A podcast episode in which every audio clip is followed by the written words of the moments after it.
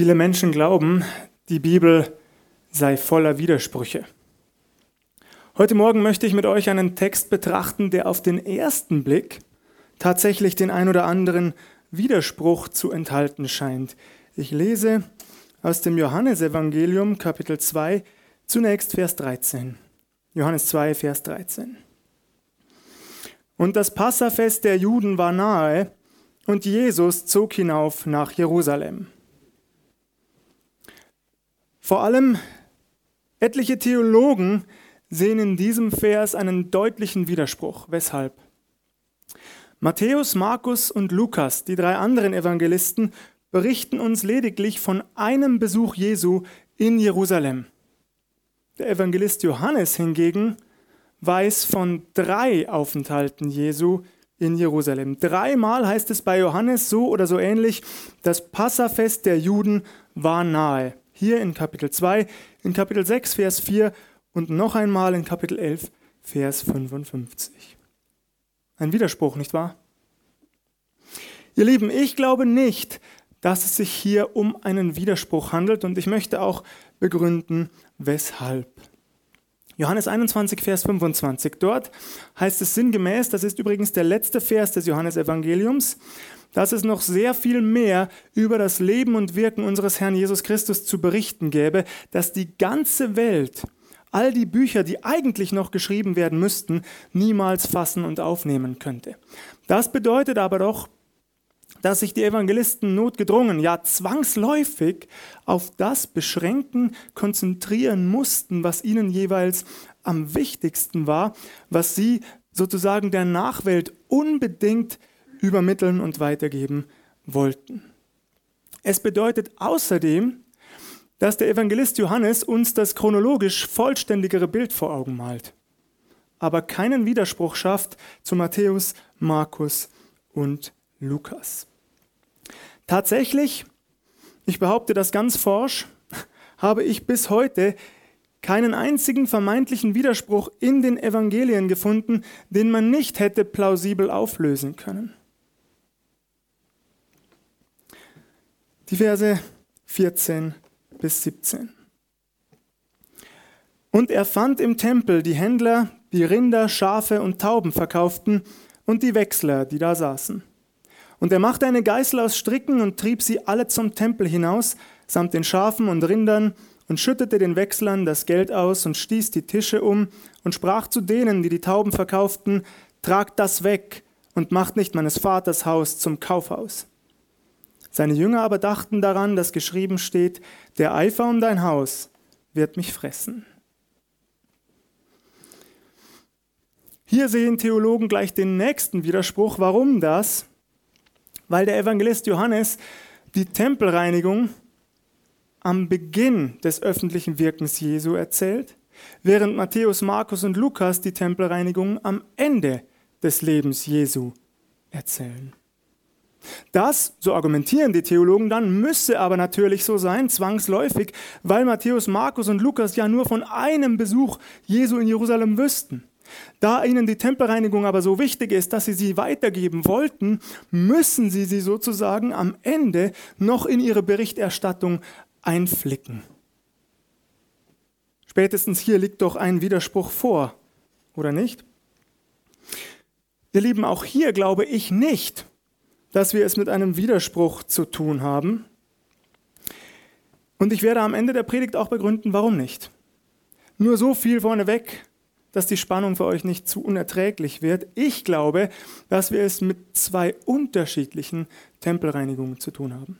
Am Ende werde ich begründen, weshalb ich das glaube, und ihr dürft das dann gerne auch zu Hause nachprüfen, ob das für euch plausibel ist. Bleiben wir zunächst bei den Versen selbst. Wir wissen aus dem Lukas-Evangelium, Kapitel zwei, Vers einundvierzig, dass Jesus vermutlich mit zwölf Jahren das erste Mal am Passahfest teilnahm, mit seinen Eltern nach Jerusalem hinaufzog, in den Tempel ging, dort mit den jüdischen Gelehrten, den Schriftgelehrten und Pharisäern sprach, debattierte, Fragen stellte. Wir wissen nicht, ob er in den Folgejahren des Öfteren nach Jerusalem ging, ob er mehrfach am Passahfest teilgenommen hat, Oder ob dieser Besuch, den Johannes hier in Kapitel zwei schildert, der erste war, seit er mit zwölf Jahren dort gewesen ist. Persönlich, das bleibt Spekulation, ich sage das ganz klar dazu, aber persönlich kann ich mir sehr gut vorstellen, dass Jesus auch in den Jahren nach seinem zwölften Geburtstag des Öfteren in Jerusalem war und deshalb auch schon mehrfach mit angesehen hat, mit ansehen musste, was aus dem Tempel gemacht wurde, insbesondere zu Zeiten des Passafestes. Ein Umschlagplatz für Waren, ein Marktplatz, auf dem sich Menschen bereicherten. Nun, zu Beginn seines öffentlichen Wirkens kommt er nach Jerusalem, er geht zum Tempel, er nimmt das wahr. Ob zum wiederholten Male oder zum ersten Mal, das lassen wir einfach dahingestellt sein. Aber er nimmt das wahr und er greift sofort ein. Er macht nicht viele Worte, er ist ein Mann der praktischen Tat. Zunächst einmal, weil ich das ganz spannend fand, als ich mich vorbereitet habe auf den Text, möchte ich euch ein Prophetenwort vorlesen, das sich hier bewahrheitet hat, aus dem Buch des Propheten Maleachi, Kapitel drei. Vers eins. Siehe, ich will meinen Engel senden, der vor mir her den Weg bereiten soll, und bald wird kommen zu seinem Tempel der Herr, den ihr sucht, und der Engel des Bundes, den ihr begehrt, siehe, er kommt, spricht der Herr Zebaoth. Der Engel, der Bote, der dem Messias den Weg bereitet hat, ist Johannes der Täufer. Im Johannesevangelium Kapitel eins erfahren wir von ihm, wir erfahren von seiner Bußpredigt am Jordan, von der Taufe, die er durchführte an all denen, die getauft werden wollten, auf das Bekenntnis ihrer Sünden hin. In Kapitel zwei erfahren wir dann von unserem Herrn Jesus Christus, der zum Tempel kommt. Der Herr kommt zu seinem Tempel. Das Schriftwort des Maleachi erfüllt sich hier. Ich fand das enorm interessant. Doch was Jesus sieht, das weckt in ihm sofort eine heilige Eifersucht für seinen himmlischen Vater. Es weckt einen heiligen Zorn, könnte man fast sagen. Und das muss zwangsläufig so sein, das habe ich mir gedacht, denn was hier gemacht wurde, ist ja tatsächlich gottlos. Der Prophet Habakkuk in Kapitel zwei, Vers zwanzig schreibt, siehe, der Herr ist in seinem heiligen Tempel, es sei stille vor ihm alle Welt. Siehe, der Herr ist in seinem heiligen Tempel, es sei stille vor ihm alle Welt. Das, ihr Lieben, ist die einzig wahre Haltung des Menschen vor Gott. In Stille und Demut. Doch genau das ist hier vollständig verdreht worden, insbesondere zu Zeiten des Passafestes. Menschen boten ihre Waren feil, es herrschte Lärm und Geschrei, jeder wollte den anderen übertreffen, wollte seine Waren als die besten anpreisen, wollte möglichst viel Gewinn machen. Nun könnte man natürlich sagen, dass beide Seiten davon profitierten. Einmal die Händler, die Geldwechsler und andererseits die Pilger selbst, die nach Jerusalem zum Fest hinaufzogen. Warum? Weil sie weder die passende Währung mit sich führen mussten, noch die Opfertiere. Die Tempelsteuer musste einmal im Jahr in passender Währung bezahlt werden. Man konnte das Geld direkt am Tempel wechseln. Die Opfertiere konnte man direkt im Vorhof des Tempels kaufen. Man musste es nicht den ganzen Weg mit sich führen. Aber das Opfer wurde, man könnte fast sagen, entpersonalisiert. Es hatte keine Bedeutung mehr für den Menschen, es hat ihn keine Überwindung mehr gekostet. Wir können uns das ruhig so vorstellen. Unser Gott will nicht nur das Erstbeste von uns. Er will nicht nur das, was eben so rumliegt, was wir gerade so zur Hand haben, was übrig geblieben ist. Er wünscht sich von uns sowohl das Erste als auch das Beste. Und das bedeutet im Falle eines Tieropfers, dass ich zu diesem Tier womöglich sogar eine Beziehung aufgebaut habe. Ich stelle mir das wirklich so vor, dass Menschen dieses Tier mit auf die Welt gebracht haben, dass sie es gestreichelt haben, ihm vielleicht einen Namen gegeben und irgendwann, da kommt der Tag, an dem sie wissen, ich gebe dieses, die Erstgeburt, die mir lieb geworden ist, zurück in die Hände dessen, der es mir überhaupt erst geschenkt hat. Das erst macht ein Opfer zu einem Opfer. Und nicht einfach in den Tempel zu gehen, Geld auf den Tisch zu werfen, das äh, Tier wird vor meinen Augen noch einmal kurz vorgeführt und dann wird es zur Schlachtbank gebracht. Völlig unpersönlich und unheilig. Jesus greift ein und er macht das ganz radikal. Hier entsteht ein Aufruhr. Er geht zu den Tischen der Geldwechsler, er schmeißt diese Tische um, die Münzen rollen wie wild durcheinander, die Geldwechsler stürzen sich hinterher, sie wollen natürlich das, was ihnen gehört, auch behalten. Ich stelle mir vor, dass sich darunter Schaulustige mischen, die hier die Chance wittern, sich ebenfalls zu bereichern. Jesus geht zu den Tieren, die irgendwo festgebunden waren oder in Gehegen. Er öffnet die Gatter der Gehege, er bindet die Stricke los, die Tiere laufen wild durcheinander. Die Händler laufen hinterher, auch ihnen geht es wie den Geldwechslern. Mit den Tieren verdienten sie ihren Lebensunterhalt. Sie wollten sie nicht einfach aufgeben und laufen lassen. Andere laufen vielleicht zur Tempelpolizei, verständigen die Tempelwache. Sie wollen, dass diesem Aufruhr Einhalt geboten wird. Dabei macht Jesus doch das einzig Richtige, nicht wahr? Er tritt dem menschlichen Egoismus entgegen, der sich sogar im Tempel schamlos bereichern will. Wir können das an den Geldwechslern sehr deutlich machen, die vermutlich unverschämt hohe Wechselkurse anboten. Wer schon einmal im Ausland war, der weiß, wie das da läuft. Ich war vergangenes Jahr in Kroatien. An jeder Straßenecke findest du so eine Wechselstube. Und wenn man nicht aufpasst, wird man tatsächlich über den Tisch gezogen. Jeder will da verdienen, auch die ganz normalen Banken, aber da bekommst du wenigstens einen fairen Kurs. An einer Straßenecke kann es dir passieren, dass du kräftig drauf bezahlst. Und so stelle ich mir das auch im Tempel vor, dass die Geldwechsler sich zu unverschämt hohen Kursen bereicherten. Jesus tritt dem entgegen. Eifersüchtig ist er, er streitet hier für seinen himmlischen Vater. Und die Jünger erinnern sich an das Schriftwort aus Psalm neunundsechzig, Vers zehn, der Eifer um dein Haus, er wird mich verzehren. Die Verse achtzehn bis zweiundzwanzig. Da antworteten nun die Juden und sprachen zu ihm, was zeigst du uns für ein Zeichen, dass du dies tun darfst? Jesus antwortete und sprach zu ihnen, brecht diesen Tempel ab und in drei Tagen will ich ihn aufrichten. Da sprachen die Juden, dieser Tempel ist in sechsundvierzig Jahren erbaut worden und du willst ihn in drei Tagen aufrichten? Er aber redete von dem Tempel seines Leibes. Als er nun auferstanden war von den Toten, dachten seine Jünger daran, dass er dies gesagt hatte und glaubten der Schrift und dem Wort, das Jesus gesagt hatte. Nun treten die Juden auf Jesus zu. Wir wissen nicht ganz genau, wen Johannes hier mit den Juden meint. Manche Ausleger glauben, es seien die Geldwechsler und Händler selbst. Ich persönlich meine, und das lässt sich auch an anderen Stellen des Johannesevangeliums zeigen, dass wir es hier mit der jüdischen Oberschicht zu tun haben, also mit Schriftgelehrten, Pharisäern, mit Mitgliedern des Sanhedrins, des jüdischen Hohen Rates, vielleicht sogar den hohen Priestern selbst, die jetzt auf Jesus zukommen, die ihn zur Rede stellen, die von ihm verlangen, sich zu legitimieren.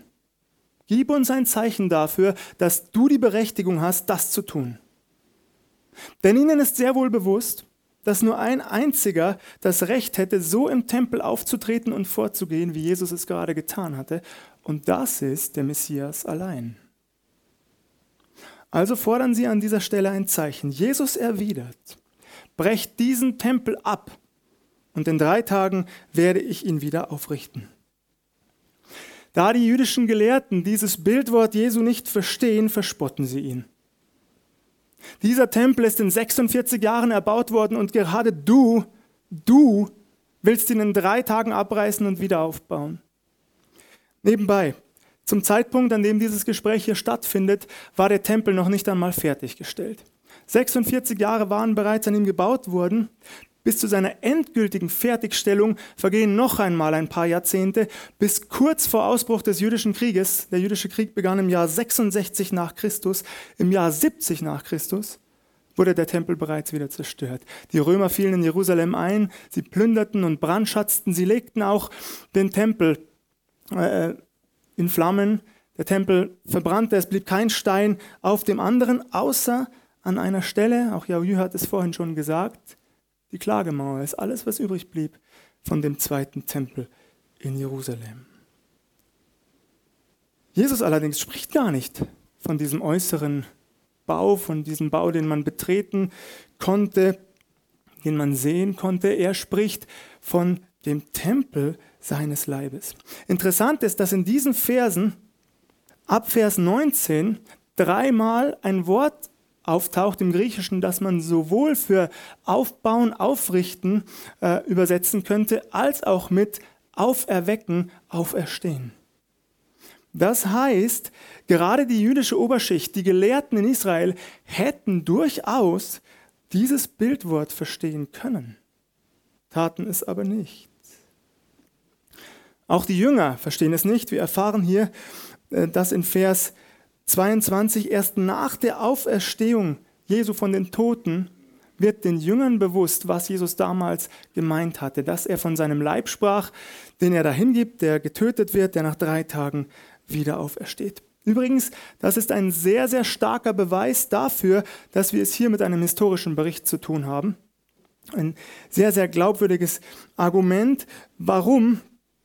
Weil kein Grund dafür besteht, dass ein solcher Vers nachträglich in einen Text aufgenommen wird. Niemand von uns würde sich nachträglich schlechter machen, als er ist, ich sage es mal ganz deutlich, sondern eher besser. Wir sehen das in vielen Texten, die später legendarisch ausgeschmückt worden sind, dass Menschen sich niemals schlechter machen oder niemals schlechter gemacht werden, sondern immer besser. Dass Johannes hier unumwunden zugibt, dass die Jünger es nicht verstanden, was er auch an vielen anderen Stellen tut, zeigt uns sehr deutlich, dass wir es mit einem ganz ursprünglichen und ehrlichen Text zu tun haben. Die Verse dreiundzwanzig bis fünfundzwanzig. Als er aber in Jerusalem war beim Passafest, glaubten viele an seinen Namen, da sie die Zeichen sahen, die er tat. Aber Jesus vertraute sich ihnen nicht an, denn er kannte sie alle und bedurfte nicht, dass jemand Zeugnis gäbe vom Menschen, denn er wusste, was im Menschen war. Während des Passafestes tut Jesus noch viele Zeichen und Wunder.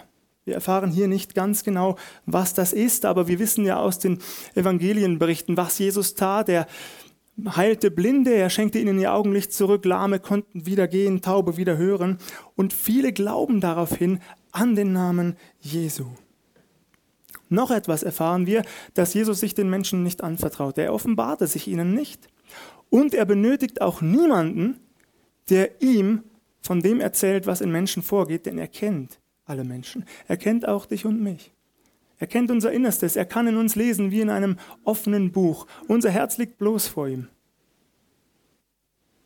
Alles offen. Unsere Wünsche, unsere Sehnsüchte, unsere Hoffnungen, unsere Schmerzen, unser Versagen, all das Unfertige, all das Schamvolle in unserem Leben, all das liegt offen vor Jesus. Das Spannende ist, dass der Evangelist Johannes das sowohl in Kapitel drei als auch in Kapitel vier direkt bestätigt. Einmal im Gespräch Jesu mit Nikodemus und ein andermal auf noch radikalere Art und Weise im Gespräch mit der Samaritanerin am Brunnen. Deren Lebensgeschichte deckt Jesus ganz krass auf. Lest das einmal, das vierte Kapitel. Das tut er allerdings nicht, um diese Frau in eine Ecke zu drängen, um sie in eine Schublade zu sperren, aus der sie niemals wieder herauskommt, sondern das tut Jesus, weil nur er Menschen einen Neuanfang ermöglichen kann. Und um neu anzufangen, ist es unbedingt notwendig, dass all das Schamvolle, all das, was falsch gelaufen ist, all das, was schief gelaufen ist, all die Schuld und die Belastungen unseres Lebens aufgedeckt wird von Gott, dass wir das zulassen in unserem Leben. Das heißt, das ist das Schöne und Tröstliche, vor Gott dürfen unsere Masken fallen. Ich meine nicht die F F P zwei Masken übrigens, sondern die Masken, die wir oft in unserem Alltag tragen. Stimmt das? Die dürfen fallen vor dem lebendigen Gott, denn er kennt dich ganz genau. Du brauchst ihm nichts zu verheimlichen, kannst du sowieso nicht. Gib ihm dein Herz. Und er wird dein Leben auf eine Art und Weise bereichern, die du dir gar nicht vorstellen kannst. Er wird dir einen Neuanfang ermöglichen. Du kannst ihm alles geben. Das ist sein Wunsch. Er hat alles getan dafür, dass genau das geschehen kann. Zwischen dir und Gott. Und dafür liebe ich ihn so sehr, liebe Geschwister, dass er das möglich macht. Gut, zwei Dinge. Ähm, noch, die ich auch jetzt gegen Ende der Predigt noch erwähnen möchte. Das erste ist, ich hatte gesagt, dass ich euch begründen möchte, warum ich glaube, dass wir es mit zwei unterschiedlichen Tempelreinigungen zu tun habe, haben. Drei Argumente dafür. Ich lese noch einmal den zweiten Teil von Vers sechzehn. Tragt das weg und macht nicht meines Vaters Haus zum Kaufhaus, sagt Jesus hier zu denen, die die Tauben verkauften. Im Johannesevangelium steht das tatsächlich wortwörtlich so. Kaufhaus, Handelshaus, Warenhaus. Matthäus, Markus und Lukas hingegen sprechen sehr viel schärfer von einer Räuberhöhle. Nun ist es so, dass wir annehmen, dass Johannes als, als der Lieblingsjünger Jesu dabei war, Augenzeuge war. Es besteht also kein Grund für ihn, wenn Jesus tatsächlich die Formulierung Räuberhöhle an dieser Stelle benutzt hätte, dieses Wort abzuschwächen und daraus lediglich ein Kaufhaus zu machen. Es gibt keinen Grund dafür. Vermutlich überzeugt euch dieses erste Argument noch nicht. Argument Nummer zwei. Hier erfahren wir, dass Jesus zwar mit den Juden spricht, mit den Juden debattiert, aber wir erfahren noch nicht, dass diese Tempelreinigung den Ausschlag gibt dafür, dass die Juden Jesus endgültig beseitigen wollen, endgültig aus dem Weg räumen wollen. Matthäus, Markus und Lukas hingegen berichten genau das. Die Tempelreinigung in ihrem jeweiligen Evangelium ist ausschlaggebend dafür, dass die jüdische Oberschicht Jesus endgültig töten möchte, gefangen setzen, töten möchte, möglichst unauffällig. Lukas und Markus schreiben das übrigens unmittelbar an die Tempelreinigung anschließend. Ähm, Matthäus fügt auch noch ein paar Gespräche mit den Juden ein, aber am Ende des einundzwanzigsten Kapitels heißt es ebenso, dass äh, Jesus jetzt endgültig aus dem Weg geräumt werden solle. Vielleicht seid ihr immer noch nicht restlos überzeugt. Argument Nummer drei. Das, was Jesus den Juden sagt. Er sagt, brecht diesen Tempel ab und in drei Tagen will ich ihn aufrichten. Diese Aussage ist an dieser Stelle absolutes Sondergut des Johannes. Keiner der anderen Evangelisten benutzt diese Aussage im Zusammenhang mit der Tempelreinigung. Aber, und das ist für mich das entscheidende Argument, mindestens Matthäus und Markus wissen davon, dass Jesus genau das gesagt hat. Im Kontext der Gefangennahme und des Verhörs unseres Herrn Jesus Christus, Matthäus sechsundzwanzig, einundsechzig, Markus vierzehn, achtundfünfzig, treten falsche Zeugen auf, die genau das vorbringen. Die sagen, wir haben gehört, er hätte gesagt, er reiße diesen Tempel nieder und baut ihn in drei Tagen wieder auf. Wenn Jesus das bei der Tempelreinigung, die Matthäus, Markus und Lukas berichten, gesagt hätte, warum erwähnen sie es nicht? Obwohl sie es wissen. Für mich ist das das stärkste Argument. Übrigens, auch wir tun Dinge wiederholt. Es spricht also nichts dagegen anzunehmen, dass Jesus den Tempel reinigt zu Beginn seines öffentlichen Wirkens. Nach ein paar Tagen, Wochen, Monaten ist das wieder vergessen. Es ist aus den Köpfen der Menschen wieder draußen. Sie kehren zum Alltag zurück. Und zwei Jahre später kommt Jesus erneut und es ist sogar noch schlimmer als vorher. Aus dem Kaufhaus ist nun endgültig eine Räuberhöhle geworden. Ich lade euch ein, prüft das, denkt darüber nach, betet es durch, ob ihr zu denselben Erkenntnissen kommt wie ich. Und ich bin jederzeit auch offen für andere Argumente. Jetzt noch ein praktischer Aspekt. Paulus schreibt in ersten Korinther drei, Vers sechzehn, wisst ihr nicht, dass ihr Gottes Tempel seid und der Geist Gottes in euch wohnt? Wisst ihr nicht, dass ihr Gottes Tempel seid und der Geist Gottes in euch wohnt? Tempelbauten überall auf der Welt, in allen Jahrhunderten, in allen Kulturen sind seit jeher der Ausdruck der menschlichen Sehnsucht nach der Nähe Gottes. Seit jeher. Einen Platz zu haben, einen festen Platz, an den man kommen kann, um Gott zu loben, ihn zu preisen, ihn anzubeten.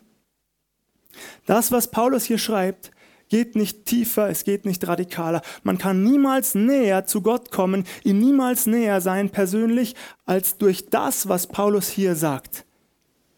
Denn der Tempel Gottes, das sind wir. Du und ich. Das heißt, nicht einmal die schönsten und größten Dome des Mittelalters, über die, die man über Jahrzehnte hinweg gebaut hat, sind automatisch Gotteshäuser, sondern Tempel Gottes sind überall da, wo Nachfolger Jesu Christi zusammenkommen. Oder wo wir auch alleine sind. Aber auch da, wo wir zusammenkommen. Das kann auf freiem Feld sein, das kann in einer Baracke sein, das kann in einem Stall sein. Ist völlig egal, wo, überall da, wo Nachfolger Jesu Christi zusammen sind. Da ist der Tempel Gottes. Denn der Tempel Gottes, das sind wir. Und die Frage ist, wissen wir das? Machen wir denn einen Unterschied in unserem Leben? Merken die Menschen uns an, dass wir der Tempel Gottes sind? Weil wir freundlicher sind, gastfreundlicher, geduldiger, liebevoller, demütiger. Weil wir mehr Vertrauen haben, gerade in Zeiten wie diesen. Merken die Menschen uns an, dass es keinen Grund gibt für uns zu Angst und Sorge? Werden sie fragend, wenn sie uns ansehen? Entwickeln sie eine Sehnsucht danach, so zu leben wie wir? Oder beschränkt sich unser Christsein auf den Sonntagsgottesdienst? Ihr Lieben, ich habe manchmal den Eindruck, manche glauben, wir seien der Tempel Gottes am Sonntag. Das ist korrekt, aber wir sind der Tempel Gottes auch von Montag bis Samstag. Und die Frage ist, leben wir so? Hat Gott die erste Priorität in unserem Leben? Hat er die erste Priorität in unserem Leben, so wie es ihm gebührt? Oder kommt er nach unserer Arbeit, nach unserer Familie, nach dem F C Bayern München? Wo steht Gott? Hat er den Thron deines Herzens erobert, voll und ganz? Oder sitzt immer noch größtenteils dein altes Ich auf diesem Thron? Wisst ihr nicht, dass ihr Gottes Tempel seid und der Geist Gottes in euch wohnt? Amen.